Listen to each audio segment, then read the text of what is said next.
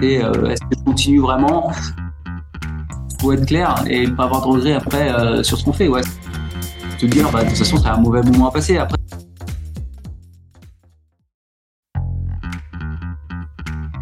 Salut, c'est Eric Lacroix. Sois le bienvenu dans ce podcast Secret d'endurance by Nolio. Tu vas pouvoir me retrouver un mardi sur deux en alternance avec Hugo Ferrari à la rencontre de coachs et de sportifs qui vont livrer leurs secrets dans leur sport d'endurance.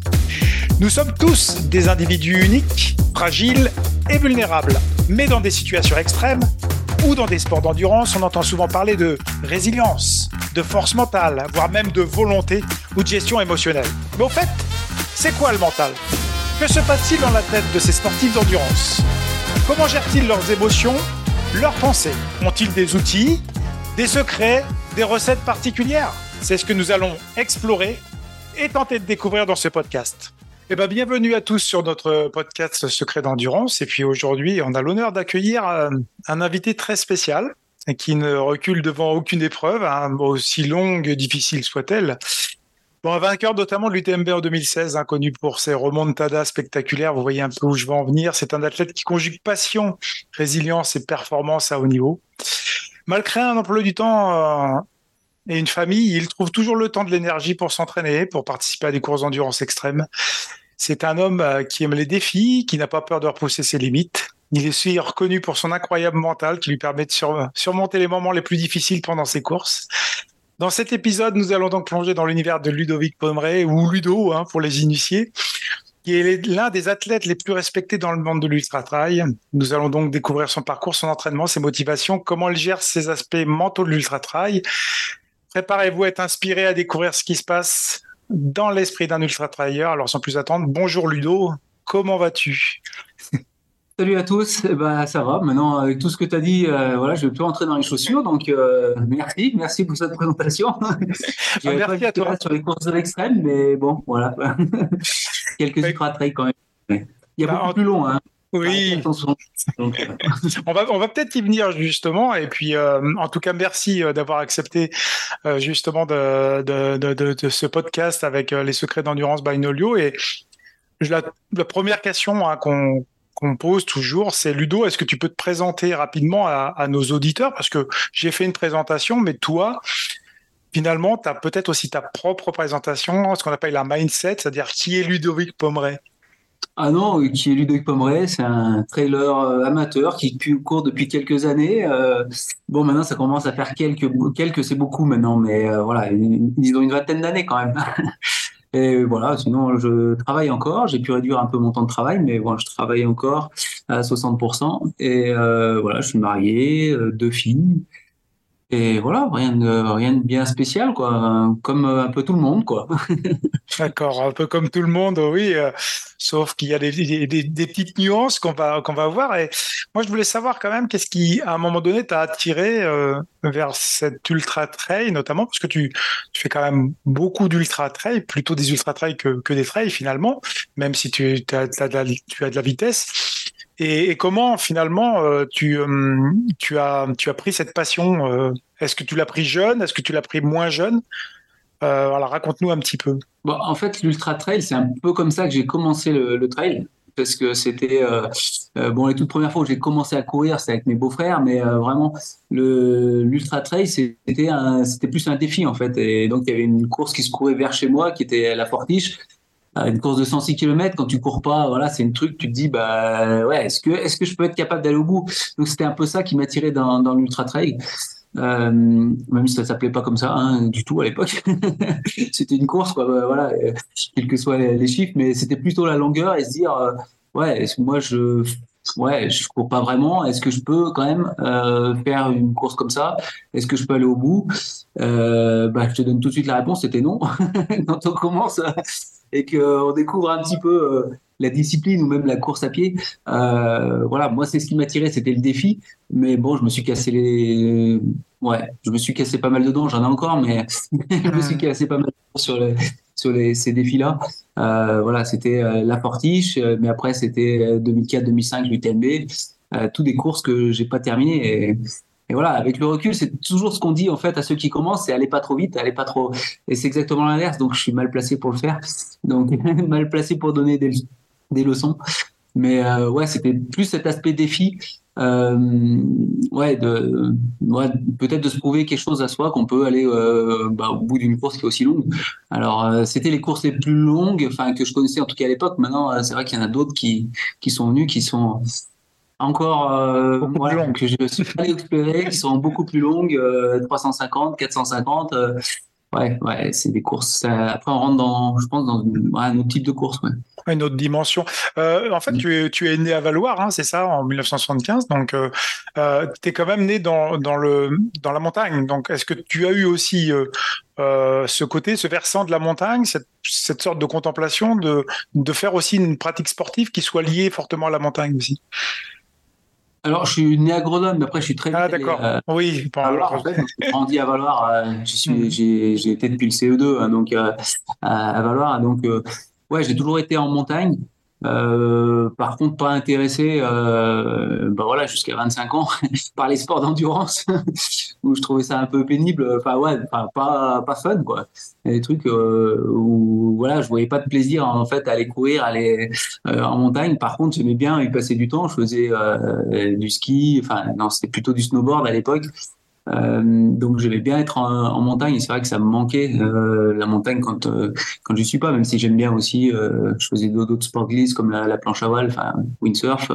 Euh, mais c'est vrai que la montagne, ouais, j'aime bien m'y retrouver. Et ça manque au, un, petit peu au bout d'un moment et et l'activité en fait ouais trail c'est venu aussi bah ouais par la, pour la, montagne et des paysages qu'on peut y trouver et aussi des difficultés qu'on pourrait rencontrer. Euh, justement, tu as, as, été longtemps dans la région de Valoir. Euh, c'est quand même une région quand même qui est, est orientée vers, vers euh, ce côté montagne, mais on sait aussi que tu es un grand fan de charcuterie, hein, peut-être. Donc, euh, est-ce que tu penses que ça influence ton endurance ou est-ce que c'est juste pour le plaisir? C'est une question. Ouais, alors, je ne sais pas si on va parler de la nutrition parce que c'est vrai que euh, côté nutrition, je pense que euh, voilà, c'est pas pas forcément un modèle que peut-être que j'aurais une marge de progression là-dessus, mais euh, ouais, ça peut, fait partie aussi quand même un peu de, de mon équilibre. Euh, donc ouais, j'aime bon, mais bon, j'aime bien la, la Savoie, enfin le Rhône-Alpes et puis les, les montagnes pour ouais pour tout ça. Déjà le calme qu'on peut trouver, enfin les libertés qu'on peut avoir en montagne et ouais, et se retrouver. Euh, enfin, moi, je sors pas mal quand même avec de, de copains, que ce soit l'hiver ou, euh, l'été euh, en montagne. Et ouais, c'est des bons moments, même si bah, ça arrive, comme dans une course, en fait, aussi de passer des moments difficiles en montagne, même, même sur un entraînement. Et bah, voilà, ça, ça laisse quand même des bons souvenirs et de partager eh ben, des souvenirs justement avec avec ces, ces gens avec qui on, on, on, est allé en montagne, on est sorti et euh, où potentiellement on a aussi eu des galères. Quoi. Mais ça, c'est comme en course. Hein. ouais, c'est ça, c'est que ça peut changer très vite. On peut, bah, ça peut aussi mal se passer. Euh, il n'y a pas qu'en course en fait euh, où on peut avoir quelques galères. Quoi. En fait, tu, pratiques, euh, tu es, un grand compétiteur, on le sait, on va y revenir de tout à l'heure de toute façon, mais quelque part, on, a comme l'impression qu'il y, a aussi une recherche d'authenticité, euh, d'une certaine simplicité, parce que le, finalement, le sport compétitif pourrait aussi un peu partir en live, j'ai l'impression, et qu'il faut revenir quand même des fois à des valeurs simples, c'est ça? Ouais, moi je reste quand même euh, un peu compétiteur. Enfin, euh, moi, j'aime bien me préparer en fait, à aller sortir en montagne quand j'ai un objectif et euh, quand je vais courir. Sinon, je suis un peu euh, lazy guy, je suis un peu flemmard. Donc voilà, à différence d'autres d'autres athlètes, comme un que tu coaches d'ailleurs, hein, qui qui mhm. vraiment ouais sort tous les jours en fait. Moi, j'aime bien sortir aussi. Euh, maintenant, quand il pleut, quand il fait tout pourri, euh, si j'ai pas un objectif, ah, c'est dur de me motiver quand même pour Voilà, alors euh, peut-être que je suis pas assez puriste euh, là-dedans, quoi. Mais euh, moi, j'aime bien sortir, voilà, quand euh, quand les conditions sont assez bonnes. Et après, ça peut être euh, aussi l'hiver, en fait, des, des conditions de neige. Pas forcément qu'il fasse beau, mais que des bonnes conditions. après, je dis pas, ça m'arrive aussi de sortir l'hiver sous la pluie, et c'est pas des super conditions. mais ça, c'est plus parce que derrière, en fait, voilà, même l'hiver, en fait, j'ai des conditions de, de ski alpinisme. Donc c'est plus parce qu'il y a euh, cet, aspect compétition. moi, j'ai pas fait trop. C'est un peu la mode en fait. aussi ces défis, voilà, des traversées de, des Alpes, de n'importe quoi, de la Corse, etc. J'ai pas trop, voilà, j'ai pas trop fait ça. ouais, je reste un petit peu quand même compétition quoi. Et c'est c'est une raison en fait pour aller m'entraîner. Euh, c'est pas la seule, mais c'est en tout cas la seule pour aller sortir quand il fait pas pas top quoi dehors. Ouais, Sinon, il y a quand même avoir des conditions euh, clémentes, on va dire.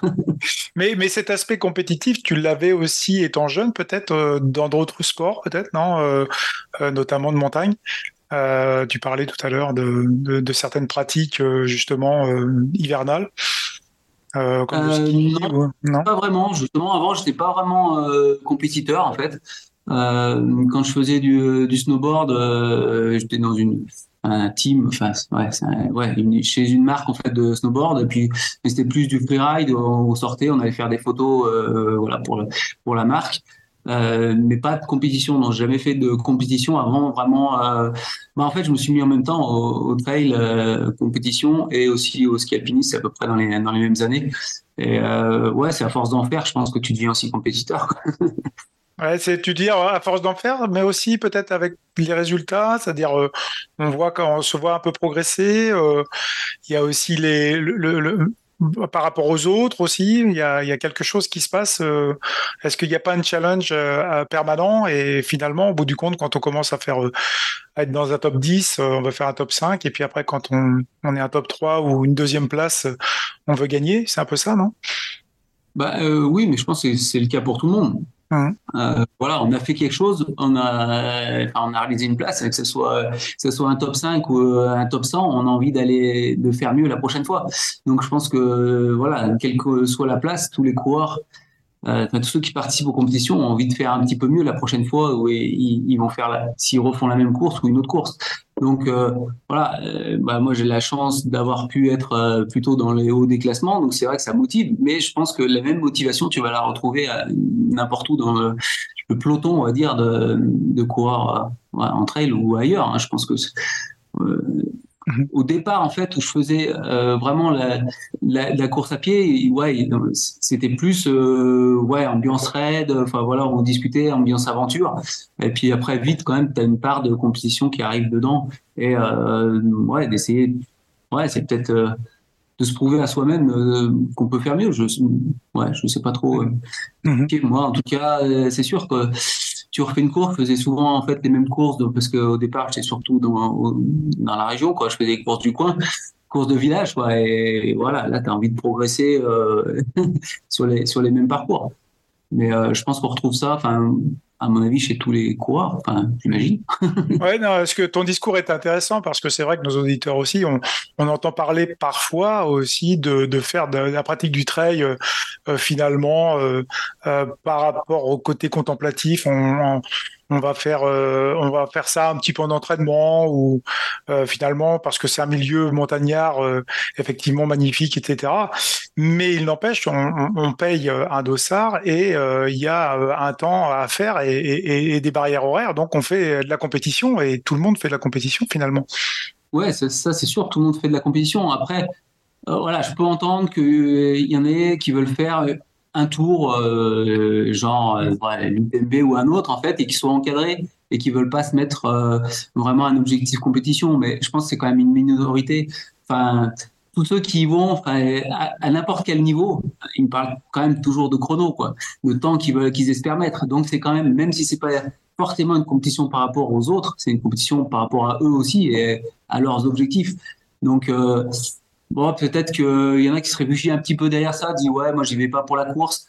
Euh, soit ils n'ont pas les capacités, je suis désolé. Mm. euh, voilà, euh, mais derrière, à mon avis, ouais, sinon tu restes en montagne et tu fais pas de compétition.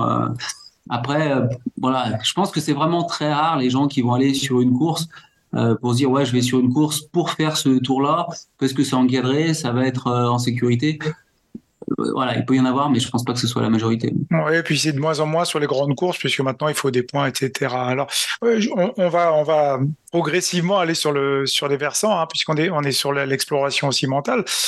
Euh, la, première question que je voulais poser par rapport à ça, c'est quand tu es en pleine course à 3 heures du matin sous une pluie battante, À, quoi penses-tu pour, pour ne pas te concentrer sur la douleur? Est-ce que tu peux nous faire une petite playlist de ce qui se passe dans la tête? Quand il... je me souviens pas comme ça, mais ça a dû arriver forcément. mais ouais, voilà, je pense que quoi je pense, et je dois déjà me dire qu'est-ce que je fais là. tu rumines. Euh, c'est ce qu'on appelle la rumination, ouais. un petit peu. c'est un peu comme, comme, comme on me demande en fait qu'est-ce qu'on pense euh, quand on fait une course euh, comme ça de 20 heures. Et c'est vrai que j'ai un peu de mal à répondre, mais après, Ouais, quand on a un petit peu, parce que pour moi, à 3 heures du mat, comme ça, où il fait froid, t'es sous la pluie, c'est quand même un petit peu une galère. Hein. C'est pas, c'est pas les conditions que moi que j'apprécie euh, le plus quand même. même si de toute façon, faut composer avec. Euh, voilà, c'est les conditions qui peuvent, qui peuvent arriver. Je me souviens de quelques années où, enfin, je me souviens, il y a certaines années où tu pars sur des courses et systématiquement t'as la pluie. Bon, ben, voilà, faut, faut faire avec. Mais bon, c'est pas les, les, conditions que je préfère. Et qu'est-ce que je me pose? Je sais pas. c'est difficile à dire. Mais euh, ouais, alors souvent, ça va être euh, ouais, ou, ou, un bain chaud ou la douche chaude à l'arrivée si, si on est en train de se cailler. Mais euh, ouais, après, quand on. Ce qu'il faut se dire, c'est quand on est dans un, un moment de galère, euh, bon, il y a toujours possibilité d'aller plus bas, mais en principe, après, ça devrait aller mieux quand même. Ouais, on sait jamais trop on est au fond du trou, mais.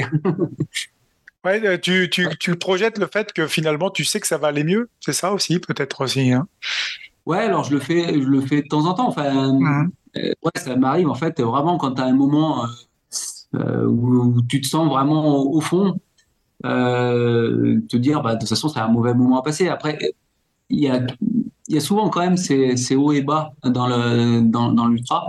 Qu'on fasse la course parfaite, voilà, ça peut arriver, mais c'est c'est quand même euh, relativement rare. Il y a souvent quand même des variations dans la condition physique, mais aussi mentale au, cours d'une course. Quoi. Mmh. Donc voilà. Après, il y a différents mécanismes. Hein. Moi, je travaille pas particulièrement l'aspect mental, mais bon, j'en ai quand même déjà approché un petit peu en 2018 où je ne savais pas trop si j'allais continuer l'ultra. J'étais un petit peu dans des phases de doute.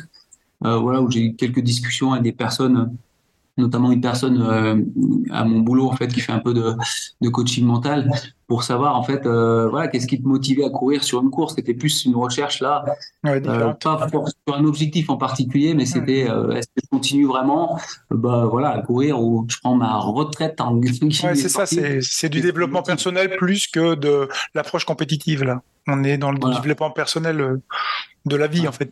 hmm. Après, sur, le, sur une course en particulier, euh, ouais, c'est ça, c'est se raccrocher en fait. Euh, enfin, je pense que tu as déjà dû évoquer ces, ces, ces choses-là, mais euh, quand on part comme ça, ou je l'ai vécu il n'y a pas si longtemps sur la western avec mmh. voilà une petite blessure, enfin une petite contracture à un ischio. où voilà, on a plein de moments de doute. Est-ce que je continue Est-ce que ça sert de continuer euh, et quand on a un petit truc qui nous chagrine, en fait, euh, on part un peu, euh, je pense que vous avez déjà évoqué ces termes, mais dans une spirale de négativité. Et voilà, on trouve plein de, de raisons, plein de choses, en fait, qui vont faire que mentalement, ça empire. Et voilà, c'est là à quel moment en fait on arrive à, bah, soit on arrête du coup si on est vraiment dans cette spirale et on n'arrive pas à s'en sortir, soit on, a, on trouve quelque chose, un déclencheur qui nous amène dans une autre spirale de positivité et de, de voilà de pensée positive et je pense que c'est quelque chose que euh, tu as sûrement déjà abordé. Alors, je n'ai pas écouté tous tes podcasts, hein, mais, voilà, se raccrocher à quelque chose de positif et repartir après euh, dans une spirale positive qui nous aide euh, voilà, à aller au bout et puis à terminer une course. Quoi.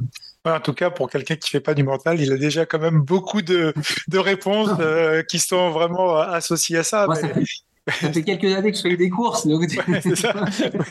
en fait, tu, le fais aussi euh, sur le terrain, en fait, un peu en autodidacte presque, finalement, le, côté mental. Mais justement, on va, aller un petit peu là-dessus, parce que moi, j'ai toujours l'habitude de poser une question euh, sur euh, le fait de raconter une anecdote particulière où l'athlète, la, personne a, pu explorer ce côté mental. Et moi, j'aimerais bien quand même revenir sur le côté du TMB 2016, parce qu'en fait, tu as fait quand même, on y reviendra aussi, mais une remontée euh, aussi monstrueuse. Et je pense qu'on c'est au moins la, la 150e fois qu'on te pose la question, mais euh, voilà, j'aurais voulu savoir parce que euh, l'anecdote qu'on connaît tous, c'est que bah, Philippe Propage, hein, ton, ton, entraîneur, t'appelle, enfin laisse un texto à, à, ton épouse et puis qui lui dit bah il a qu'à abandonner, il est fatigué, etc. Et puis tu trouves les ressources en fait à continuer.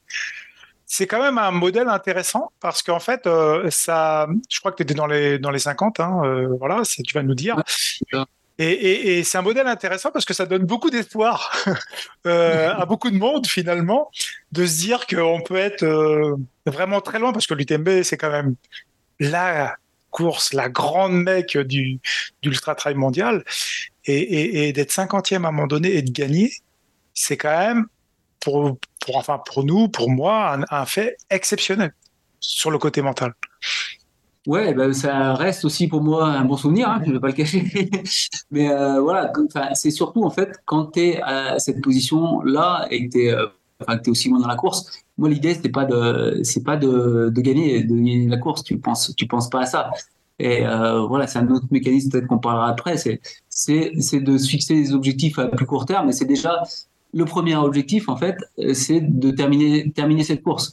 Et euh, voilà, qu'est-ce qui m'a fait, en fait, continuer et euh, ne pas abandonner sur cette course? Alors déjà, c'est qu'on a pas reçu le, mail, enfin le, message de, Philippe, euh, parce que euh, Céline allée au Fapieux, et donc il n'y a pas de réseau zéro. Euh, donc, elle m'a pas transmis l'info, donc heureusement pour moi. Donc euh, déjà, elle n'a pas eu euh, cette info. Et euh, de toute façon, j'avais envie d'aller au bout et je m'étais fixé, même, enfin là, j'étais pas bien, je m'étais dit, bah, je vais m'arrêter à Courmayeur dormir. Et pourquoi en fait déjà j'étais dans cet esprit de de toute façon terminer coûte que coûte, enfin, sauf blessure, terminer cette course c'est surtout l'historique que j'avais avec la course de l'UTMB et les échecs que j'avais eu par le passé. Donc je disais 2004-2005, c'est moi qui abandonne la course hein, sur sur blessure, voilà, enfin pas assez d'expérience. Euh, après 2010-2012, euh, la course est arrêtée, euh, c'est un aller-retour dans la veille Cham. Voilà, tout ça, c'est des échecs bah, je pense qu'ils vont renforcer mon envie d'aller au bout de la course et au moins d'aller au, enfin, au bout de, du vrai tour du Mont Blanc, donc de, faire un vrai tour. Parce que j'étais allé, je sais plus c'était 2010-2012, j'avais fait cet aller-retour, j'avais été au bout, mais ça restait pour moi pas l'UTNB quand même, hein. même si c'est la première victoire de, de François sur, sur l'UTNB, mais c'était quand même pas le, parcours. Donc voilà, c'est on est tous euh, différents, on a tous un passé différent et voilà le, passé, euh, les nombres d'échecs que j'avais sur cette course UTMB euh, ont été un déclencheur et pour, pour, me pousser à aller au bout et aussi ma famille encore plus quand je les ai vus au Chapieux alors qu'ils ne devaient pas venir. voilà donc nous pousser dans l'émotion aussi euh, bah, trouver des ressources euh, pour eux en fait pour aller euh, voilà combattre enfin combattre aussi notre ma négativité enfin essayer de de continuer pour eux parce que eux aussi voilà on parle toujours de sacrifice et on va pas dire que c'est le sacrifice, c'est plus des, des compromis qu'on doit trouver aussi avec la famille, entre le temps qu'on y consacre aux différents, bah, voilà, différentes activités, enfin, pas des activités, mais voilà, euh, entre le travail, la famille et, euh, euh, et, les entraînements, il y a forcément des, compromis à faire. donc voilà, c'était aussi pour, pour eux et bah, de les voir au Chapieux, je pense encore dans un état mental bien pire que le mien. c'est aussi en fait un, déclencheur. Quoi. Et voilà, quand tu dis quand tu es, 50e, euh, déclencheur positif hein, de, pousser, de, nous, pousser un petit peu dans le retranchement. Et après, quand tu es 50e, euh, bah, l'objectif, c'est pas, c'est, pas de gagner, ça c'est sûr en fait. Hein. Il, est venu, il est venu petit à petit, en fait, quand euh, bah, petit à petit, tu remontes des places et tu te fixes des objectifs un peu plus court terme de remonter voilà, moi j'arrive, j'étais 50e, j'arrive à Courmayeur, je crois que je suis dans le top 10, là il n'y avait plus de question d'arrêter. Philippe il avait appelé, euh, il avait appelé Céline, il dit bah, c'est bon dans le top 10, il n'arrête plus, il veut continuer. Donc euh, ouais, c'est de fixer ça et c'est aussi un petit peu ce que ce que j'ai fait aussi un petit peu quand je te disais en 2018, j'ai travaillé euh, un petit peu quand même avec une, avec une personne pour, pour me motiver sur les courses, mais aussi un peu durant les courses. C'est de se fixer ses objectifs comme ça un petit peu à court terme sur les courses, euh, à l'intérieur de la course, euh, que ce soit des objectifs euh, ouais, de place, ou aussi même juste de, d'atteindre en fait une étape de la course quoi. Donc mhm. ça j'utilise j'utilise encore cette j'utilise encore beaucoup. J'ai même utilisé sur la western en fait cette ce saucissonnage hein, que j'appelle. C'est de, fractionner la course en différents différentes parties. Et à l'intérieur de ces parties encore faire des fractions plus courtes et jusqu'à euh, avoir des fractions parfois qui sont vraiment très courtes qui peut être, bah, quand on est dans une phase course à pied, c'est de courir jusqu'à jusqu'à un rocher, de se fixer ça comme limite. Donc là, ça, ça c'est très court terme, mais voilà, c'est toutes ces séparations euh, voilà, qui permettent, disons, de d'avoir une vision à plus court terme et de se fixer un objectif beaucoup plus atteignable que euh, bah, qu'aller au bout de 170 km. Quoi. on, voit on voit la, stratégie de l'ingénieur là quelque part parce que non mais, mais je mis... oui non. J'ai mis en place aussi sur, sur la western quand j'étais pas bien. J'ai dit bon bah voilà, j'avais trouvé cette, euh, cette enfin, ce levier mental pour continuer, c'était de, de, terminer parce que ma ma fille devait faire les 10 km avec moi et le été, elle faisait mon paisseur sur les 10 derniers kilomètres. Donc voilà, c'était c'est ça qui m'a motivé à terminer la course alors, alors quand j'étais pas bien. Et euh, voilà, pour aller jusqu'à cet, euh, cet endroit-là, j'ai vraiment divisé et j'avais sur mon dossard en fait les kilométrages entre chaque ravitaillement. Et à chaque fois, c'était un compte à rebours. Chaque fois que ma, ma montre a sonné, je disais, ouais, plus que 6 km, plus 5. Voilà, juste, euh, ça, ça, m'aidait, ça me motivait à, voilà, avancer puis à atteindre en tout, en tout cas le, premier, le prochain ravito. Ouais, en fait, euh, on, voit bien que tu as, construit quand même un, outil mental quand même assez performant et, et c'est là où on se dit euh, oui, je fais pas de mental, mais au bout du compte, le mental, on, on le voit surtout sur des aspects. malheureusement, euh, nous en France, c'est le, versant très psychanalytique ou psychologique, mais en fait, c'est c'est aussi un travail des pensées, du cerveau, de du contrôle, du travail du stress, etc., qui est aussi important. Et le, le, on le voit bien aussi sur les grandes épreuves. On le voit sur la Barclay il y a énormément d'ingénieurs qui finalement réussissent à terminer cette course parce que justement ils sont dans un mode de contrôle intéressant où tu parles de saucissonnage à un moment donné, de faire des petites, des bribes d'histoire où là tu vas contrôler ces petites bribes d'histoire et tu vas y mettre aussi de l'émotionnel. Et je trouve que c'est assez intéressant euh, ces pistes-là dans ce versant mental et notamment sur des distances qui sont très longues et où il pourrait y avoir vraiment une grande lassitude qui rentre. C'est, j'ai, j'ai, enfin, j'ai ce sentiment que finalement, au bout du compte, il faut quand même à un moment donné contrôler des petits bribes. Hmm. Bah, après, je pense au saucissonnage, c'est peut-être parce que, comme tu disais, j'aime bien la charcuterie, c'est peut-être Excellent, oui, oui, c'est un petit peu ça. Mais euh, du coup, on, va, on va continuer. Puis, euh, et, finalement, euh, tu es connu, hein, on va dire, euh, pour tes fameuses qu'on appelle remontada. D'accord, dans le dernier terre de la course. Alors c'est peut-être lié justement à ces petits saucissonnages, etc., qui permettent aussi d'avoir un, mode de contrôle et finalement de pouvoir lâcher les chevaux quand il faut. Alors du coup, je me suis dit, on pourrait te surnommer Monsieur Suspense ou Mister Lastford, mais euh, toi, toi, qu'en penses-tu? Est-ce que euh, finalement euh, ça c'est préparé? Ou alors c'est parce que les autres craquent finalement et qui gèrent mal? Alors des fois, c'est pas préparé. L'UTMB 2016, c'était pas du tout le but. Hein, en fait, euh, je voulais vraiment euh, rester dans le groupe de tête. Euh, sur mes dernières, sur la dernière diag en fait que j'ai faite, je voulais aussi rester dans le groupe de tête, prendre plus de risques. Mais voilà, c'est que le rythme ne me convenait pas en fait sur ce début de course, tout simplement. par contre, sur les TDS, par exemple, mes deux dernières TDS, c'était vraiment stratégique d'être vraiment dans le confort en fait sur la première partie de course. Euh, et euh, c'est aussi un confort euh, mental en fait d'être. Bah, alors, ça peut, ça peut être un peu à double tranchant. C'est, il faut avoir quand même une certaine confiance. Il ne faut pas se fixer non plus un objectif de gain forcément. C'est, ça devient compliqué en fait. après un quart d'heure, c'est rien sur la tête de course, mais mentalement, quand on se dit bah voilà, on a un quart d'heure, 20 minutes sur une tête de course sur un ultra, c'est pas grand chose mais bon, faut quand même déjà être un petit peu euh, solide pour, euh, pour les encaisser. Maintenant, euh, voilà, sur la TDS, c'était vraiment voulu parce que c'est quand même ce qui met le plus dans un confort mental en fait parce que voilà je sais que je suis dans le, la relative facilité en fait je progresse relativement facilement et c'est beaucoup plus facile de doubler quelqu'un mentalement ça motive beaucoup plus de se faire doubler. Alors, euh, j'admire ceux qui partent en tête et qui arrivent à le rester, ou ceux qui partent en tête et qui euh, vraiment euh, bah voilà, arrivent quand même à terminer, même si c'est 20e une course, bah faut, faut, voilà, faut encaisser tous ceux qui, qui nous ont doublés. Donc, de partir plus en retrait et de faire plus une remontée, je dirais que c'est mentalement, c'est un peu plus facile. c'est une motivation. Et c'est aussi fixer des, objectifs à plus court terme. Alors, on peut ou on peut pas. Hein. Après, ça, ça, dépend aussi euh, bah, de l'entraînement, de la forme, du plateau qu'il y, a, qui a sur la course. Euh, mais voilà, ça te permet aussi de, de te fixer des objectifs de remonter. Quand tu es tout seul, euh, tu, fixes quoi comme objectif Du coup, tu fixes ta cadence ou, euh, tu as établi ton plan de course euh, voilà, avec des, des barrières et tu essaies de tenir ces, ces timings en fait? Donc, ouais, c'est un petit peu la facilité en fait de, gérer une course par l'arrière pour moi. Ouais, parce qu'on parle euh, quand même de, notions. Tu parlais tout à l'heure de rumination. Hein, euh, euh, Qu'est-ce que je fous là, etc. C'est quand même aussi des questions qui arrivent, hein, parce qu'il y a des pensées parasites et il faut pouvoir les gérer. Donc il y en a.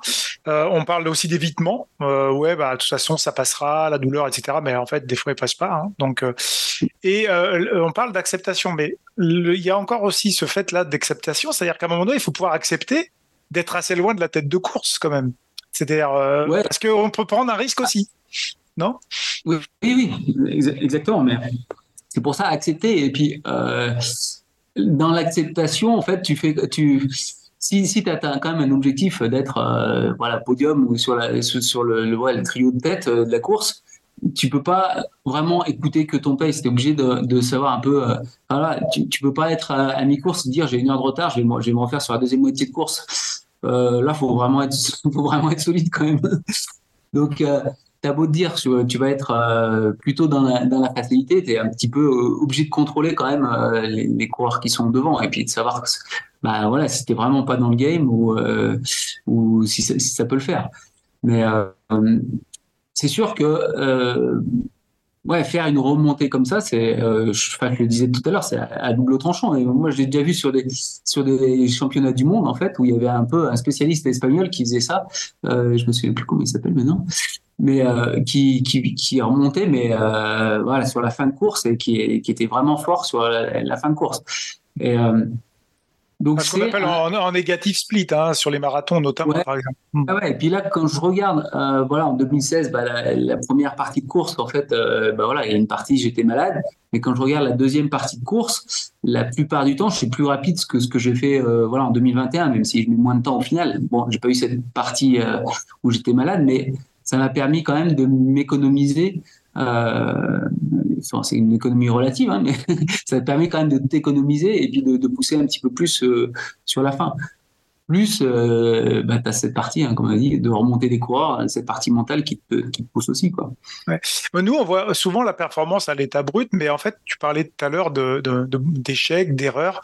Euh, tu as eu aussi des, mauvais moments dans les courses, tu as eu beaucoup d'expérience aussi, euh, même si tu as démarré à, l'âge de 25 ans, mais finalement, euh, euh, on pourrait dire que presque le talent est une fiction, c'est quand même le, travail, l'expérience, les échecs, les erreurs qu'on a sur les courses, et, et finalement, euh, ça, ça fait un mixte qui permet aussi à un moment donné de prendre confiance quelque part, non? De pouvoir lancer une stratégie aussi derrière. Ouais, euh, oui, bah, l'expérience, euh, oui, de toute façon, ça compte quand même, heureusement un petit peu, quoi. Mais on peut pas, on peut pas être que sur l'expérience, c'est dommage. Il y a quand même une part à avoir aussi quand même une confiance dans l'entraînement qu'on a fait avant, euh, bah, dans son entraîneur, du coup, hein, aussi. Bien sûr. Mais oui, on peut se permettre de mettre en place un petit peu des stratégies. Après, on a beau essayer de planifier sa course.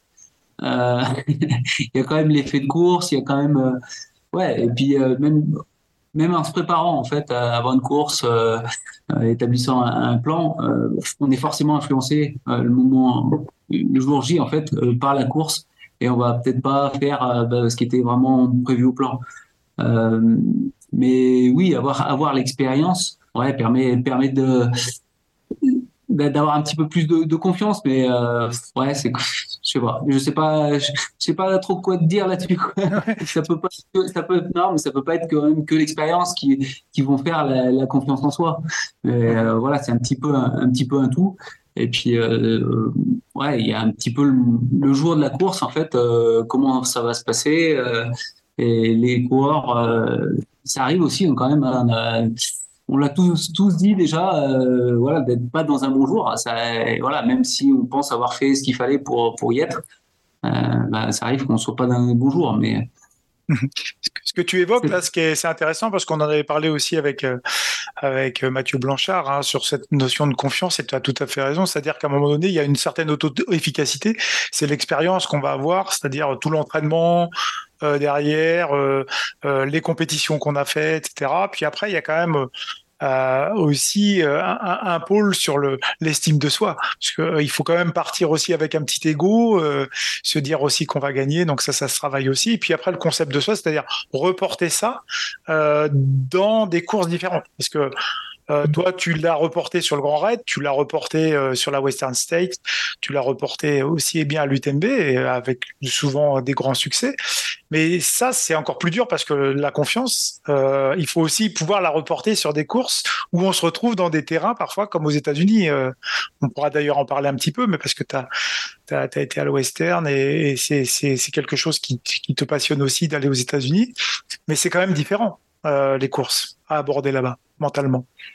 Oui, oui, c'est différent. Et puis, euh, enfin, comme tu disais, tu, euh, je, pense que tout le monde le fait un petit peu. Tu te, tu, t'estimes un petit peu euh, avec le plateau qui est sur la, course. Tu es obligé de t'estimer un petit peu où est-ce que tu pourrais te situer, avant la course.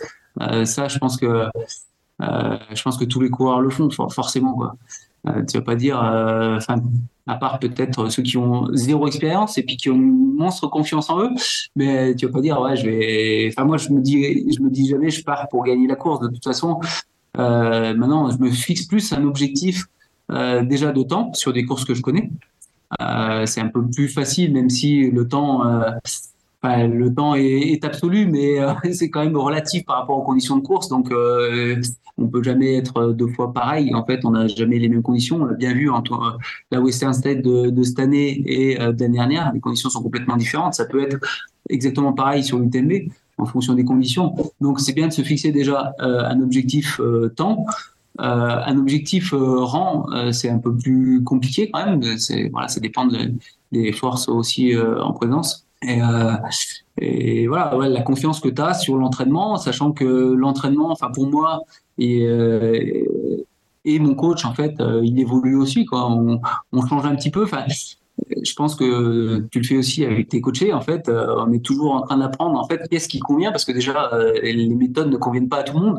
Et voilà, là, euh, j'ai essayé un petit peu un truc différent avant cette cette UTMB. Est-ce que ça va marcher ou pas? J'en sais rien. Mais voilà, on est toujours aussi dans la recherche. Euh, et puis on voit presque ce que ça donne au niveau de la course. Maintenant, c'est pas pour ça, ça marche ou ça marche pas. C'est pas que l'entraînement était pas bon, mais on, aura peut-être appris aussi quelque chose et, qui convient euh, peut-être à d'autres et qui ne convient pas ou euh, inversement en fait c'est peut-être ce qui me convient alors que jusqu'à maintenant j'ai pas forcément fait voilà pour cette UTMB là je me prépare un enfin j'ai fait un, bloc un peu plus volume que je, par rapport à ce que je faisais d'habitude non, je ne sais pas comment ça va réagir. J'ai aussi, euh, bah, du fait d'être allé aux États-Unis, euh, d'avoir passé un stage au Valto, euh, un peu d'entraînement altitude. Donc, c'est pareil, c'est la première fois pour moi où j'ai ça. Je ne sais pas comment mon corps va réagir. Donc, on, verra ça. C'est la réponse. Dans quelques jours. oui, en fait, c'est vrai qu'on parle d'expérience physique et d'exploration mentale hein, sur, ces, sur ces grandes distances. Et euh, la question qu'on peut poser aussi, qui est un peu banale, mais finalement, euh, euh, c'est un, défi autant physique que mental. Mais quelle est, toi, selon toi, la proportion entre les deux aspects, notamment dans ton succès dans l'ultra? C'est, c'est, quoi la proportion que tu donnerais, même si c'est pas des chiffres, mais je sais que tu es, ingénieur, donc on a bien donné des chiffres très précis. mais, je vais quand même de, de physique prépondérant, mais quand même 60-40, quoi. Mais euh, quand on voit, surtout sur les fins de course, en tout cas en ce qui me concerne, des ressources qu'on peut sortir alors qu'on pense que bah, qu'on est cuit. Euh, voilà, parce qu'il y a une pression de course, parce que, enfin, voilà, on se dit peut-être que la proportion elle est, bien plus que ça, et, qu'on pourrait qu'on pourrait basculer à l'inverse, en fait, être 60% mental, 40% physique, mais je pense que, ouais, je pense qu'il faut quand même garder un, un entraînement adéquat. Et euh, ouais, je te dis, moi, c'est vraiment des fois, même, même encore maintenant, euh, voilà, ça me surprend ce qu'on peut sortir en fin de course. Quoi. Euh, je crois que la dernière fois où j'ai vraiment été surpris, pour moi, j'avais l'impression d'aller vite, ça se trouve, hein, je regarde les chronos, hein, mais ça allait pas vite. C'était la TDS où je fais 3 en fait, parce que je reviens euh, troisième euh, aux ouches. Et la fin de course, qui est une partie très roulante, j'ai l'impression d'aller super vite. Alors ça, je trouve, j'étais à 5 km heure, hein, mais, mais relatif. Ouais, voilà, c'est relatif. Je, crois que j'avais plus j'étais pas encore chez ma marque de montre actuelle, euh, j'avais plus de batterie, donc j'ai pas pu comparer cette fin de course. et euh, voilà, c'est plutôt en fait euh, les sensations qu'on a, et ouais, des fois ça me surprend encore euh, bah, à certains moments de la course de pouvoir en fait euh, tenir un certain rythme. Donc euh, ouais, peut-être que justement la part mentale, elle est plus à travailler encore je sais pas, qu'est-ce qui pourrait déclencher plus de performance à un moment, euh, juste avec euh, un levier mental euh, je sais pas, je suis pas encore assez exploré. Quoi. Mhm. ouais, et puis je crois qu'il justement, je pose souvent cette question parce qu'il faut aussi faire attention au dualisme qu'il peut y avoir en saucissonnant, puisque c'est le terme qu'on a pris tout à l'heure, euh, le, côté du cerveau et le côté du corps, puisque tout fonctionne en fait ensemble. Et on sait très bien qu'on peut se rendre malade, voilà, avec des pensées. Donc on peut très bien aussi freiner notre corps avec certaines pensées, même dès le début, ou que ce soit au début, au milieu ou à la fin. Au bout du compte, tout est fortement relié et qu'à un moment donné, euh, voilà, les proportions, elles sont difficiles. Et c'est toujours une question délicate qu'on pose, mais euh, voilà, on a besoin, nous, de, dans notre cerveau, d'avoir de la cohérence et de dire, voilà, il faut qu'il y ait ça, il faut que ce soit euh, entre guillemets préparé, qu'il y ait tant de pourcentage pour qu'on puisse avancer. Alors, eh, justement, dans la douleur, toi, euh, est-ce que dans la course, est-ce que tu as des mantras ou des phrases que tu te répètes dans la tête pour te motiver euh, Ce qu'on appelle un langage intérieur, lorsque les choses deviennent un peu difficiles, voire vraiment difficiles? Euh, pas, ouais, pas spécialement quoi. T'es pas obligé de nous les dire, hein, mais euh, ça peut te dire oui, j'en ai. On n'est pas forcé de les savoir. C'est ce que je disais à ma femme quand, euh, par exemple, t'as des crampes, euh, que ça lui était compliqué, tu vois. Des trucs, des petites, c'est pas forcément pour remonter quoi, mais ouais. non. ouais, c'est plus un de mes coéquipiers qui utilisait ça en ski alpinisme. Si toi, tu es en train d'en chier, les autres aussi, ils en chient, tu as des, des, des, trucs comme ça. Mais, mais euh, vraiment aller. Euh, non, après, j'ai pas d'autres. Enfin, je crois pas avoir de, de choses euh, vraiment comme mhm. ça, quoi. Non. En tout cas, euh, ce qui te rend fort aussi, c'est la présence de la famille, parce qu'on avait fait un petit un, podcast, un petit hein, un podcast avec euh, avec euh, Blandine, Blandine Lirandel, et disait que le côté émotionnel est aussi on l'oublie fortement parce qu'en fait on est des êtres aussi d'émotions. Euh, et, et, et, ces émotions, euh, parfois, faut pas forcément les garder si, par exemple, elles sont pas finalement négatives pour la performance. Est-ce que toi, ça peut t'aider à un moment donné de voir les proches? Est-ce que ça va te fournir des émotions qui vont te donner encore plus de force? Ouais, J'en ai parlé tout à l'heure, en fait, sur UTMB 2016. Ouais. Et, déclencheur, en fait, pour, pour continuer, pour pousser, euh, voilà, pour passer outre euh, ben, un mauvais moment, un très mauvais moment. Euh, donc, oui, forcément, c'est important, c'est important de les voir ça peut aussi être double tranchant. Quand on est vraiment dans une, une phase difficile, bah, ça peut être facile aussi de, de mettre le clignotant et puis de rester avec la famille. Donc, euh, mais, euh, mais la plupart du temps, c'est plutôt une motivation. Et euh, ma femme est là sur tous les, tous les ravitaillements en fait, des, des grandes courses. Euh, sauf quand elle court avec moi. Céline, d'ailleurs, qu'on salue et qui a fortement progressé hein, depuis quelques années. Hein. Voilà, bah, on, retourne, on, retournera à la diagonale euh, ensemble cette année. Donc, euh, ouais. Mais, euh, il y a une petite revanche oui, à prendre. Hein voilà, il y a une petite revanche à aller au bout, en tout cas.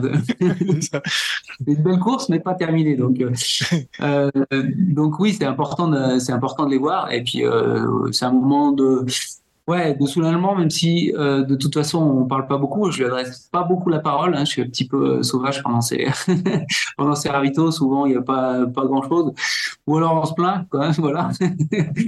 euh, mais euh, mais on sait aussi euh, bon qu'il y a ce soutien en tout cas mental, euh, mais il y a aussi ce bah, soutien physique. Enfin, on sait que on sait qu'au ravitaillement elles seront là, que ça sera prêt comme on a envie et elles savent, euh, savent ce que ce que je peux avoir besoin, même si je suis pas très structuré. Et euh, en principe, c'est dans un gros stack et je pioche euh, ce que j'aurais besoin sur le moment.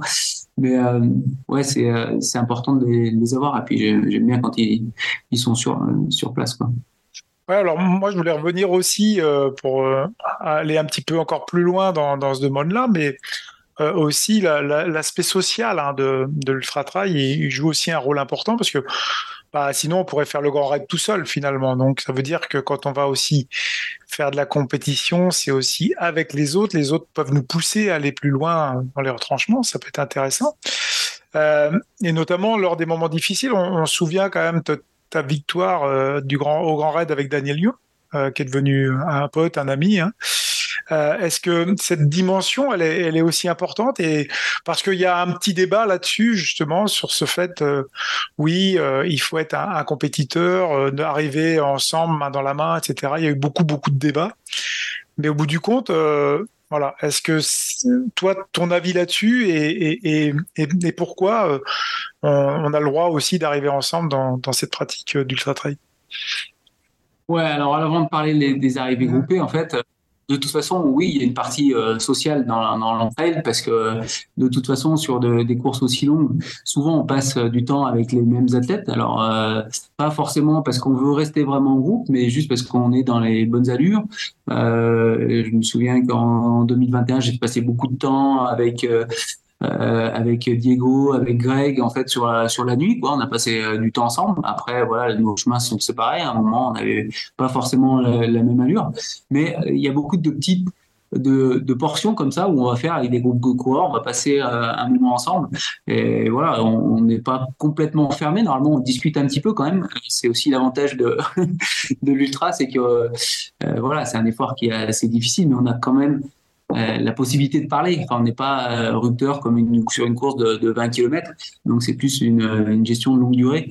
Donc, euh, ouais, on échange quand même avec les coureurs et euh, même si c'est qu'une partie de la course, bah, après la course, voilà, on peut, on revoit souvent les mêmes coureurs déjà et puis on va discuter, bah, les, les parties qu'on a qu'on a fait ensemble. Euh, quant à la fin de course euh, terminée ensemble, euh, je dirais que voilà, pour moi, je comprends très bien les deux les deux aspects. ça reste une course, donc voilà, on peut très bien se départager sur un sprint ou se départager avant. Et justement pour cet aspect social, tant qu'on a passé ensemble en, en 2000 quelle année c'était? 2021 avec euh, Daniel Wung, euh, voilà, quand je le rattrape, euh, moi je pensais pas qu'il allait revenir en fait. et puis bon, moi je, continue ma course et puis après il revient et on passe et comme ça on passe 7-8 heures ensemble, voilà, sans sans forcément se dire on va terminer ensemble. Mais au bout d'un moment, bah, on se dit bah, si ça reste comme ça, oui, on va pas jouer ça sur un sprint ou, ou sur une montée. Tout le monde était d'accord. Maintenant, je pense que c'est bien d'en parler avec le coureur. Et si le coureur est plus dans un esprit sportif, euh, ok, moi je vais pas attendre le sprint, je vais pas attendre la dernière ligne droite. Et euh, on, joue en fait. Euh, bah, voilà, moi je vais jouer probablement sur la sur la dernière montée, mais c'est important d'être d'accord avec le coureur si on a passé du temps ensemble, de savoir quel est son état d'esprit, s'il est vraiment à fond compétition euh, on essaie de se départager, bah ok, très bien, c'est une course, donc euh, il n'y a pas de souci là-dessus, on peut le faire. Maintenant, euh, voilà, si on a passé une dizaine d'heures ensemble et que pour lui terminer ensemble, c'est aussi, aussi des, souvenirs à les partager. voilà. Pour moi, je comprends les deux. J'ai fait pas mal. ça m'est arrivé assez rarement quand même de faire des sprints. J'en ai fait. Euh, mais j'ai terminé assez souvent avec euh, d'autres personnes. Ça peut être vu comme euh, solution de facilité aussi. ouais, ils terminent ensemble. voilà, il y a deux vainqueurs, bah, ils sont pas tirés dessus pour se départager. Donc je peux comprendre toutes les toutes les positions là-dessus et, et je dirais pas qu'il y en a une qui est meilleure que l'autre. En tout cas, euh, en tout cas enfin, voilà, il y a, y a, souvent des biais de confirmation et, et ta réponse, euh, c'est vraiment un éloge de la nuance. C'est-à-dire qu'à un moment donné, euh, tout dépend de la compétition, tout dépend du contexte, tout est contextuel finalement. Hein, et, et avec qui on va se retrouver, euh, dans quel, dans quel état et, et, au bout du compte, comment s'est passée la course. C'est un peu ça finalement. Ouais, après, il faut juste qu'aucun des deux n'ait un regret. Euh, je me souviens d'une année euh, sur le Ventoux. Alors, c'est tu vois, plus petite course, mais j'arrive avec avec Thomas Cardin, euh, on arrive ensemble, on est de la même équipe, voilà, euh, je l'ai rattrapé en fin de course, après il m'a rattrapé, donc on termine euh, ensemble. Au final, c'est moi qui suis classé troisième, lui il était quatre. et ça lui permet pas de participer au, au, Golden Prize Series en fait qui était aux Açores. Donc vois, peut-être qu'il y a un petit peu de regret là-dessus. Donc faut être clair et pas avoir de regret après sur ce qu'on fait. Ouais, si on décide de partager une arrivée, voilà, attention. Moi, je, je pourrais quelque part, en fait, il y a euh, un regret avec euh, Daniel Young, c'est peut-être sur, euh, tu vois, parce que pour la hard rock, on parlait des courses aux États-Unis, tu as des dossards qui sont un petit peu réservés, on va dire, et je pense que les vainqueurs, la Diag, voilà, ils vont, ils vont quasiment systématiquement. moi, quand j'ai fait mon inscription hard rock et que j'avais terminé avec Daniel, sur mon inscription, j'étais classé 2. donc cette année-là, c'était Daniel qui avait été, pas moi. Et j'ai pas eu de tirage au sort. Donc voilà, quelque part, il peut avoir un regret là-dessus, mais je ne regrette pas euh, l'arrivée qu'on a fait avec, euh, avec Daniel. Mais euh, voilà, faut juste être bien conscient quand on fait ces arrivées de bah, tout ce qu'il y peut y avoir derrière. Et puis, euh, même si c'est. Mais bon, pour moi, je voyais pas nous départager comme ça en ayant passé autant d'heures et sachant que, ouais, pendant longtemps, on n'a pas vraiment on n'a pas essayé vraiment de, euh, de faire course commune, mais c'est plus qu'on s'aidait en fait à chacun à un moment ou à un autre. Alors je dirais que lui, il était un peu mieux euh, dans les descentes, euh, moi j'étais un peu mieux dans les montées. et voilà, et ça nous a poussé un petit peu tous les deux, bah, peut-être aller aussi un petit peu plus vite. Quoi. Ouais, faut pas oublier non plus que c'est, une compétition, c'est un spectacle, mais aussi c'est, une histoire qu'on raconte. Et en tout cas, elle était très belle cette histoire et, et nous a apporté des émotions, c'est le principal. Enfin, moi, je sais mon avis. Ah, J'ai entendu pour le nouveau règlement, donc euh, voilà, il y aura plus de plus d'arrivées communes. Oui, c'est ça. Et que, qu'est-ce que tu en penses justement par rapport à ça, euh, rapidement? Bon, bah là, de toute façon, maintenant, c'est règlement. Et puis voilà, on suit, le règlement. Et puis, après, si tu fais une arrivée commune, bah, tu sais qu'il y aura, ça sera pas commun au final, ça, sera des places séparées. Hmm. Euh, écoute, je vais pas. ça sera le plus âgé. Ça peut t'avantager, c'est le plus âgé qui gagne. Ouais. il y a plus de chances que ce soit quand même moi. Du coup. Donc, plus personne ne pouvoir terminer avec moi. Maintenant, c'est fini. c'est ça, c'est un petit peu ça. Euh, euh, tu as parlé en fait de, de ton rêve américain, notamment l'intérêt pour, pour, les courses américaines, la Western State Hard Rock. Euh, pourquoi ces courses Qu'est-ce qui t'attire particulièrement voilà, à ces courses? Bah, sur la Western, en fait, j'ai eu l'occasion, par rapport à l'UTMB 2021, où je termine 4, euh, d'avoir un golden ticket. Donc euh, François et euh, Mathieu, je crois, refusent leur ticket. Donc il y avait deux golden tickets. Et donc de pouvoir accéder à la Western Side, qui était une course bah voilà qui est connue quand même en France qui reste je pense qu'il y a quand même deux courses les plus connues en fait des États-Unis en Europe ça reste la, Western State et la Hard Rock d'aller voir ce que c'était sachant que la Western State un petit peu différent au niveau profil une course qui est beaucoup plus roulante avec des conditions euh, de chaleur qui peuvent être assez extrêmes. Donc, c'est d'aller découvrir un petit peu ce que c'était, euh, ce que c'était, ce que c'était euh, ces, courses mythiques. Euh, donc voilà, j'ai toujours pas cette année, j'avais aussi fait le tirage à droite, j'avais pas eu le tirage à droite, donc voilà, j'allais sur Western. J'ai pu participer deux fois parce que la première année, je termine dans le top 10 et les 10 premiers sont invités à reparticiper l'année d'après.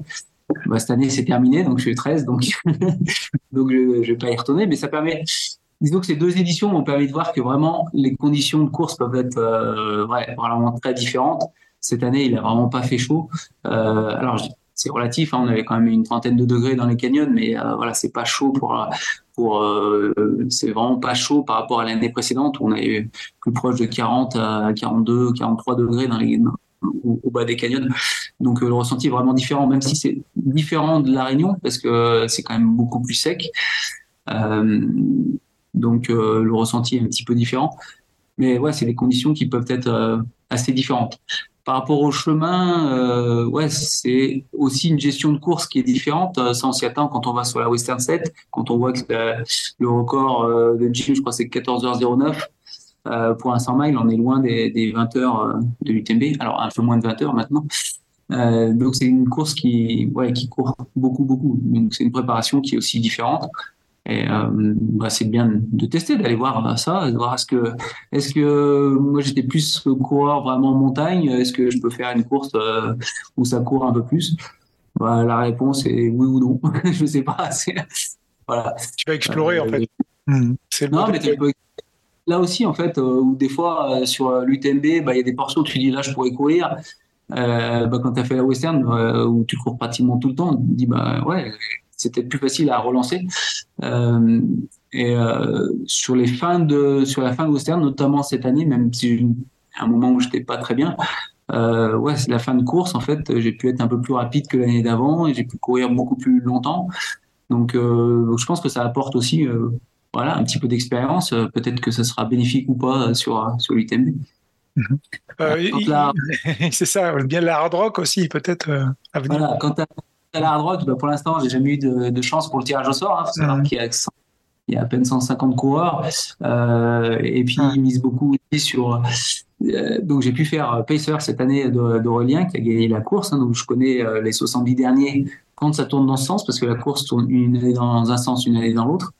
Euh, donc ça m'a permis de découvrir un petit peu la course. Alors c'est une course euh, encore moins de coureurs qu'à la Western, 150 coureurs, pas de ligne au départ. Enfin c'est vraiment euh, ouais assez intimiste et, la course est assez sauvage et variée aussi avec des avec des singles, mais aussi beaucoup de pistes. Il y a un petit peu de tout et il y a le paramètre altitude qui, qui rentre en jeu là, là parce que voilà on passe quand même le plus haut 4200 20, je crois. Euh, donc, euh, le paramètre altitude euh, est à prendre en compte dans l'entraînement. Donc, c'est aussi ça, en fait, qui est intéressant d'aller d'aller voir, d'aller se préparer pour une course spécifique et, d'essayer de mettre en place des mécanismes pour réussir sa course et faire rentrer ce nouveau paramètre altitude bah, dans l'équation. Mmh. On rappelle hein, Aurélien Dunopalas qui a gagné cette année quand même, hein, un, Frenchie, c'est bien. Donc c'est vrai que c'est toujours bien de mettre son nom à ce palmarès, hein, parce que c'est quand même une, course, euh, voilà, côté euh, aussi euh, dans l'escarcelle, ça serait pas mal. Hmm. Ouais, ouais, c'est un côté mythique. et puis voilà, après c'est pas, c'est pas, je veux dire au niveau densité, c'est pas l'UTMB. Enfin, voilà, il y a quatre coureurs qui vont jouer la course, on, va dire. ce qui mise beaucoup en fait aux États-Unis, c'est pour ça que c'est un petit peu une philosophie un petit peu différente. il y avait pratiquement plus en fait de comment dire, d'admiration, on va dire, pour, ceux qui l'avaient fait euh, X fois. Il y en avait qui l'avaient fait 20 fois. Alors nous, on n'arrive pas à avoir un, on n'arrive pas à avoir un dossard, mais voilà comment. Il y en a qui font 20 fois. Voilà, il y en a qui vont le faire 20 fois, mais comme je disais, en fait, il y a, deux tirages au sort. C'est un pour les primo-accédants, ceux qui essaient d'aller la première fois sur la course. Là, tu as peu de chances d'avoir. Euh, voilà, il faut plusieurs années parce que c'est un système de loterie avec des, points, en fait, ou euh, un nombre de tickets en fonction du nombre de fois où tu appliques. Voilà, c'est assez compliqué, mais euh, c'est plutôt, plutôt ils, préfèrent en fait avoir plutôt des vétérans, des gens qui reviennent euh, et c'est un peu moins compétitif quand même. Euh, voilà. Même s'il reste quelques coureurs et coureuses, hein, parce qu'il y a aussi un beau plateau euh, de féminines cette année. voilà, quelques coureurs qui, qui restent de très haut niveau. Quoi. il va nous rester 3-4 questions à Ludo et, je vais revenir un petit peu sur, sur des questions qui, qui, font référence aussi au versant mental. Et tu as eu une expérience, hein, je crois, euh, un, petit peu difficile. Hein, euh, c'est pas un moment d'échec, mais en fait qui a marqué ta, carrière hein, aussi. Euh, en 2018, il y avait une petite période de saturation. Notamment, tu l'évoquais dans, certains interviews et, notamment des, un gros manque de motivation. tu disais que tu, tu, savais plus pourquoi tu, courais, pourquoi tu acceptais encore de te faire mal en compétition. En fait, tu recherchais du sens.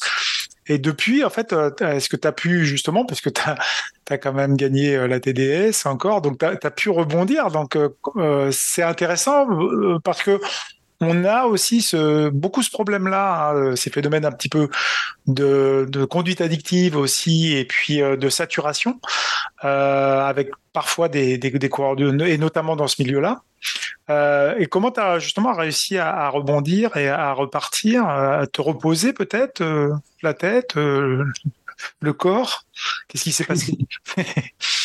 Non, mais c'était justement se poser en fait pourquoi on courait. Est-ce que voilà, j'avais gagné en fait en grande course au final, j'avais gagné que l'UTMB. Enfin, j'ai eu la chance de pouvoir gagner l'UTMB. Donc, mais moi c'était quand même voilà pas mal de courses si ce n'est à gagner, en tout cas à les découvrir. Euh, voilà, notamment euh, ces courses aux US. Alors bah, maintenant j'en ai fait une sur les deux, l'autre à moitié parce que j'ai fait que que mais voilà d'autres courses. Euh, peut-être que j'aime bien aussi. alors ça va peut-être faire hurler un petit peu les, écologistes, mais j'aime bien aussi ces courses voyages, quoi. Donc où on va voilà, on, va découvrir en fait un, nouveau, des nouveaux paysages, des nouvelles. On est quand même plus sur paysage que culture, ça dépend le temps qu'on y reste, mais plus sur paysage, voilà, des nouveaux lieux et d'en profiter bah, pour être aussi ouais vacances et fait j'avais fait ça pas mal dans les îles avant. Euh, bah, les US, là, on en a profité aussi cette année. Entre les deux courses, je suis resté euh, aux US pour euh, visiter pas mal de parcs. Euh, voilà, donc c'est aussi des courses qui peuvent m'intéresser en fait d'aller voilà sur différents continents pour faire la course et aussi ben voilà profiter de découvrir d'autres choses. et il y a aussi, alors peut-être un petit peu plus tard, en fait, euh, un peu des courses à étapes que j'aimerais faire aussi, qui, qui allie un petit peu justement sur, sur différentes étapes, en fait, euh, aussi une découverte euh, d'un territoire.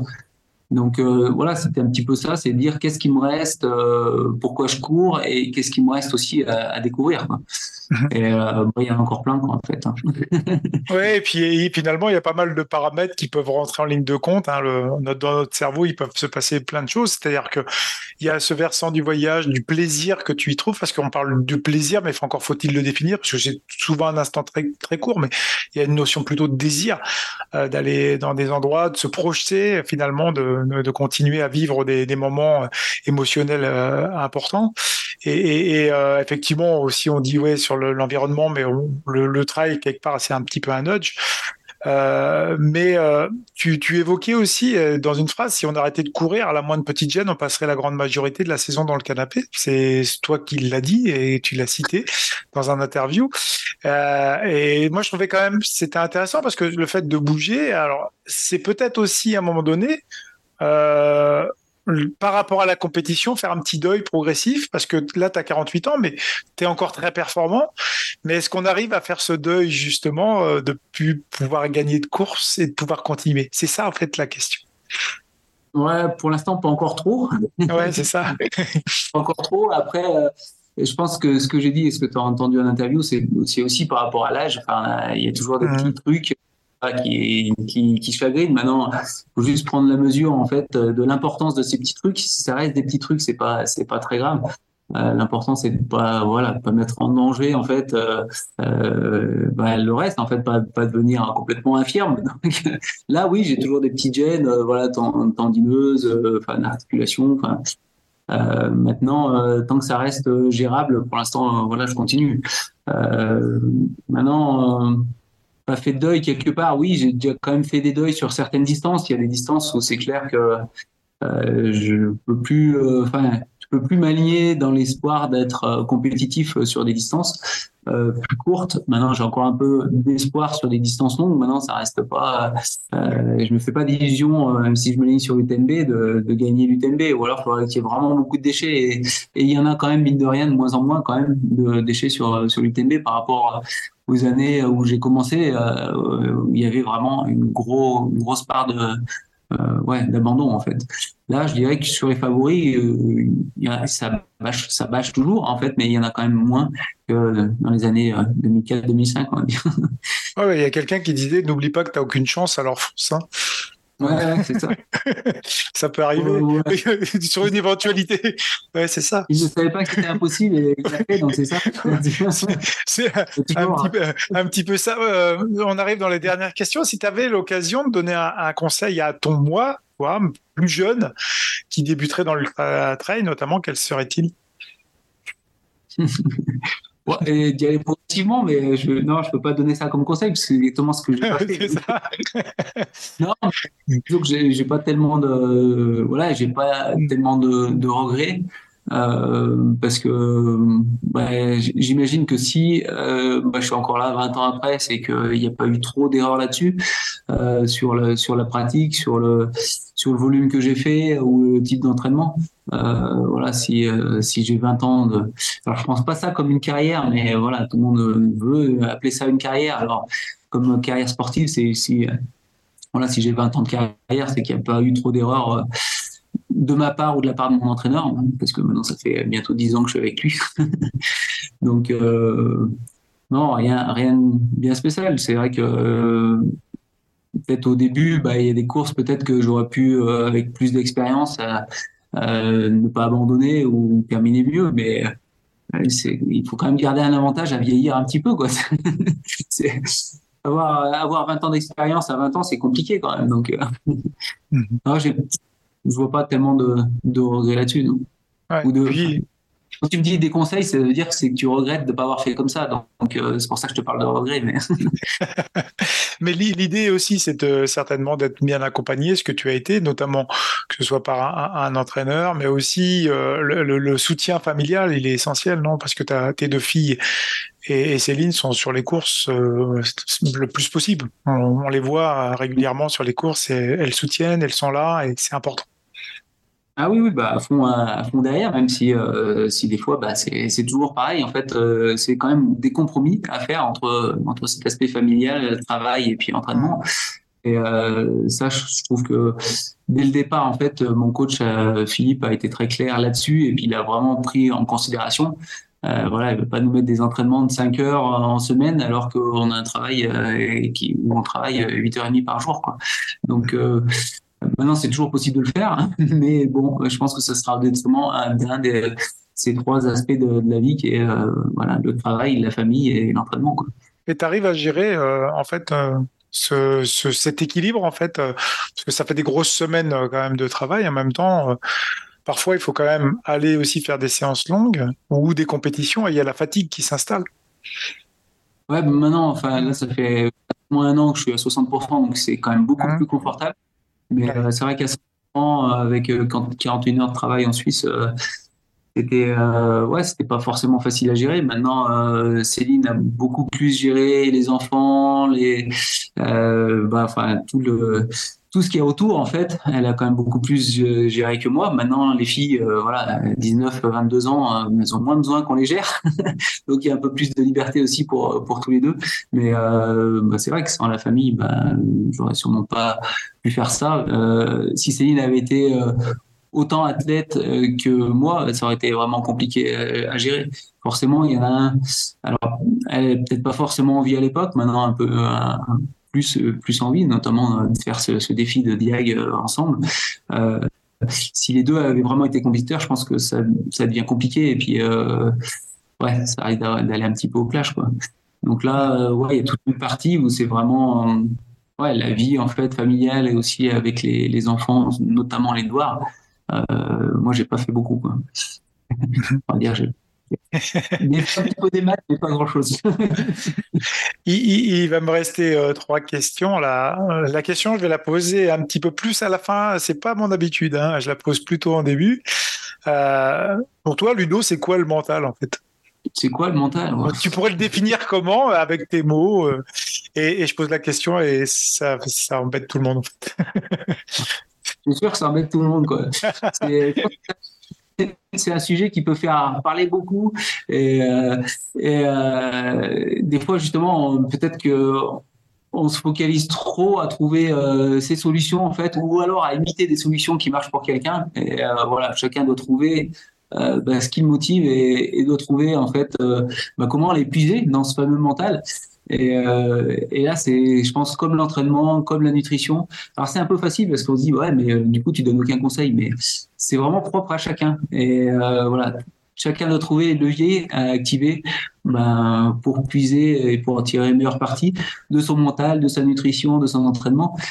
Et euh, désolé, il n'y a pas, enfin, je connais pas encore de méthode universelle pour euh, tous ces aspects-là. Donc, je te rassure, il n'y en a pas. même si on peut publier notre entraînement, voilà, on publie sur Strava, même des fois mon coach, ça l'embête que je publie sur Strava. Je pense que de toute façon, ça reste, ça reste propre à chacun et euh, ce qui va marcher pour l'un ne marchera pas pour l'autre. Je ne vais pas aller m'entraîner comme Kylian et, mhm. ou comme d'autres coureurs. Et voilà, on recherche bah, ce qui nous convient. Et je pense que pour le mental, c'est pareil, c'est chercher chercher ce qui convient à toi et pas forcément ce qui est dit dans les livres. Alors, il y a des méthodes, il y a des, voilà, on peut essayer de s'en inspirer, voir ce qui marche, après tester, et puis euh, voilà, chacun trouvera ce qui lui convient ou pas. Mais comme, on, dit, le, le, savoir, c'est.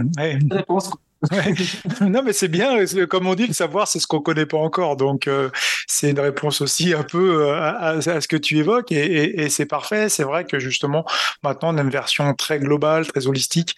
et ce qu'il faut, ce qui est important, c'est l'individu et le contexte dans lequel il vit, dans lequel il, pratique, etc. C'est ça qui est important.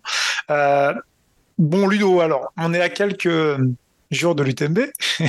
Comment tu te sens? Comme un gamin qui peut plus attendre d'ouvrir ses cadeaux de Noël ou comme quelqu'un qui a le trac de monter sur scène? Ah non, de toute façon, euh, tu as bien entendu ce que j'ai dit avant. Moi, j'y vais, c'est pour tout casser. J'y vais que pour gagner. Donc, euh, on verra ça dans quelques jours. non, avant une course, de toute façon, c'est toujours pareil. Il y, a, une part de stress, une part de se dire, euh, voilà, je pense avoir fait le job. Ben, on verra si ça marche ou pas. maintenant, Ouais, sur la ligne, de toute façon, il y a toujours, euh, pour moi, il y a toujours quand même un, stress sur la ligne de départ. Hein. on part pas pour faire euh, une balade de 5 km en famille, donc euh, voilà, tout peut arriver. Et voilà, c'est aussi le but de la préparation et aussi de, du coach, peut-être aussi de la, préparation mentale, d'être préparé à ce qui va pas se passer comme comme c'est prévu, quoi. Mhm. ok.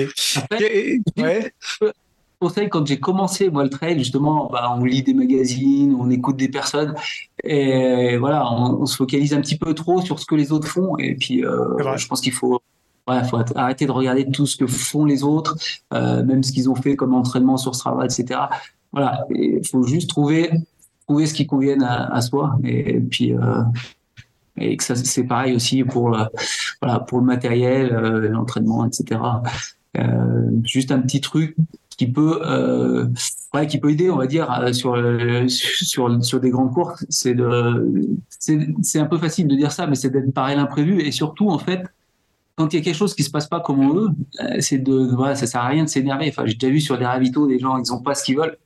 Euh, voilà, ça stresse, etc ça sert à rien, ça va pas amener où euh, voilà on rate, euh, on remplit pas bien une place, tout ça. C'est voilà, juste euh, détendre un petit peu dessus et puis faire avec ce qu'il y a. C'est pas parce que c'est sûr qu'on préfère avoir son produit, son matériel, mais si bah, il y a un problème, l'assistance n'est pas là, on n'a pas ses, affaires, on avec avec ce qui reste. Et voilà. Donc ouais, souvent j'ai vu trop de stress, en fait, trop stressé parce que euh, euh, ouais, parce qu'il y a un imprévu en fait, euh, une personne n'est pas là. Céline souvent elle stresse. Je sais que j'ai déjà fait aussi l'assistance pour d'autres coureurs. C'est aussi une partie qui est très stressante de ne pas être là, de pas être pas être prêt, de pas pas avoir ce qu'il faut en fait pour son coureur. c'est aussi aussi un petit peu au, coureur de, de, se détendre. Voilà, j'avais prévu des chaussures, finalement elles sont pas là, parce que grave, je change pas. Et puis voilà, juste euh, avoir la, capacité de redescendre en fait euh, de, rester mentalement, calme. voilà, de rester calme et puis de euh, de prendre un petit peu sur soi quoi. Et je sais que c'est un travail surtout pour les jeunes un peu dur quoi. Il y a un petit de sable dans le, dans le rouage, voilà, ça, ça, peut monter assez vite, puis complètement voilà, faire les, perdre les pédales sur une course ou, ou sur une préparation de course quand c'est pas euh, quand ça se passe pas exactement comme on veut. Quoi. Ouais, c'est ce que tu évoques là, c'est que peut, toi, tu as déjà aussi des comportements qui, avec peut-être une expérience aussi dans le travail, dans, aussi dans, la course, etc., qui te permet de, rester calme. Et le stress, en fait, il, il, va être initié par, par plusieurs facteurs. Hein. De toute façon, le manque de contrôle, l'incertitude, la nouveauté aussi, et le travail sur l'ego. Donc si euh, on on fait pas travailler ça euh, aux jeunes, euh, effectivement, bah, tout ce qui va arriver dans la course, bah, il va y avoir une montée parce que ça va être nouveau pour eux, que finalement il y a de l'incertitude qui se crée encore plus parce qu'ils avaient et le manque de contrôle aussi dessus. Et je pense qu'il y a, des choses aussi sur l'accompagnement. Là, quand on parle d'accompagnement mental, c'est des petits principes. Moi, je, je parle jamais de méthode. Hein, je parle plutôt de, principes qui permettent d'améliorer un peu.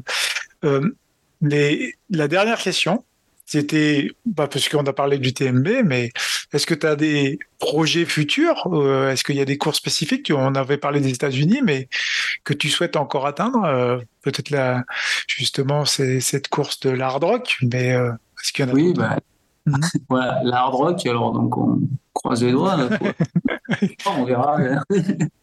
donc, le tirage au sort donc on verra. Ouais, c'est un c'est une course que j'ai envie de faire. Après, non, l'année prochaine, j'ai pas encore réfléchi. Je verrai ce tirage au sort en décembre, et puis on verra après voilà, quelle course. Euh, je pense que je repousse chaque année. J'avais hésité cette année euh, entre l'échappée belle aussi, qui voilà, qui tombe pratiquement en même temps que l'UTMB, donc c'est impossible de faire de faire deux. Enfin, impossible pour moi parce que les coureurs peuvent. Courtenay de Walter le peut. ouais. non, mais voilà, les courses aussi, euh, j'avais trop été dans les Pyrénées, donc même sans aller forcément très loin, même si j'ai dit que j'aimais bien les courses voyage, il y a encore quelques courses. Euh, voilà, je dis cette année, j'ai hésité vraiment. Euh, bah, voilà, c'était les 20 ans de l'UTMB. Alors moi, mes 20 ans de participation, ça sera l'année prochaine, puisque c'était 2004 ma première participation.